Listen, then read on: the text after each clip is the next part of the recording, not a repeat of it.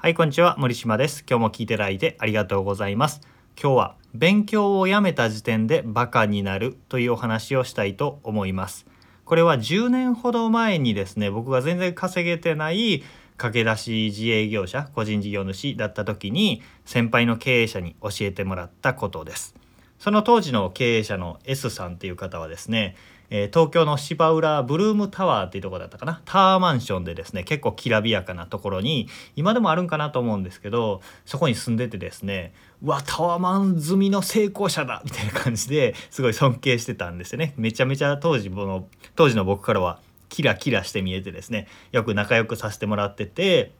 ある時ですねお宅に泊めてもらったことがあったんですよ。で泊めてもらった時に夜に雑談的にお話をしていた時になんかアドバイス的なことを言われたんですよね。こうこうこういうふうにしたら方がいいよふうに、えーアドバイスをもらった時に僕が反射的にもう0.2秒ぐらいで「ああそれ知ってます」って言ったんですよ。それ知ってますって言った時に、えーピリッとしてですねその経営者の人に「それ気をつけた方がいいよ」って言われたんですよ。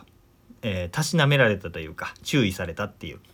知ってるって反射的に言ってしまう時は知らないから気をつけた方がいいっていうふうに優しく教えてもらったんですよね。この知ってる知ってるって思った時って、え言った時とかで僕らは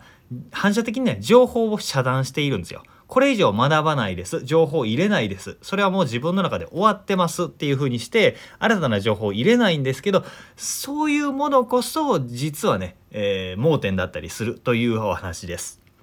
えー例えばのお話を2つぐらいしたいなと思うんですけど例えば1つですね僕の実家の話なんですけど実家はね滋賀県の近江八幡っていうところでまあ小京都みたいな感じになっているとこなんですよ。5番の名になってて昔ながらの街並みがあって近江商人の街並みが残っているみたいなところなんですよね。で僕は生まれ育った町なので何とも思わないわけですよ。あのただの田舎やなっていう感じで思っていて、えーまあ寂れてんなっていう風にしか思ってないんですよね。でも、えー知ってる知ってると思って見ているとただの寂れた田舎町なんですけど最近ねどんどんここ5年10年ぐらいでね観光客がどんどん増えていってて何しに見に来てるんだろうと思ってたんですけど、えー改めてねじっくり見てみるとすごい綺麗な街並みがあったりとか自然とか昔ながらの家づくりとかって結構美しいんですよね。それを Facebook とかに上げたりすると「えー、なんか近江八幡ツアーしてよ」みたいな風に言われて友達とね何人か連れ立って地元の、えー観光ツアーみたいなしたりとかもしててあ自分にとっては当たり前知ってるっていう風に胃に留めてなかったけれども実はめちゃめちゃいいとこだったんだっていうことに気づかされた体験でした。あと、えーこういう知ってる知ってるっていうね知ってる病っていうのは自分の専門分野こそ出がちなんですよ。例えば僕だったら自己啓発とか心理学とかって結構ね、えー10年以上15年以上ずっと学び続けてしかも人に教えて本とかも読み続けて、えー学び続けて行動し続けてってしてるわけですよ。だから大体わかるんですよ。っていうあのこういうふうに大体わかるんですよって言っちゃうぐらい、えー盲点ができてるっていうことなんですね。知ってる知ってるって思うんですけど、えー新しい本とか読んだりとか、えー、TED のプレゼンテーションとかそういうセミナーとか見たりするたびにうわこんなんあるんだとかって感動したりですね、えーするんですよね。でもいやそれ知ってるからって言って本を読まないとか新しいセミナーに行かない人の話を聞かないってシャットダウンした、えーシャットダウンこう新しい情報へのシャッターを下ろした時点で衰えていくっていうことなんですよね。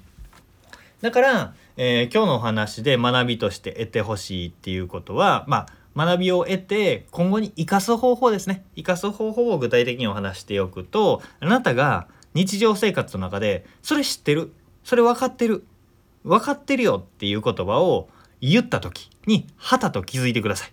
知ってる分かってるって反射的に脊髄反射でね。あ知ってるって言ってしまった時は知らないんだ。分かってないんだって気づくことですね。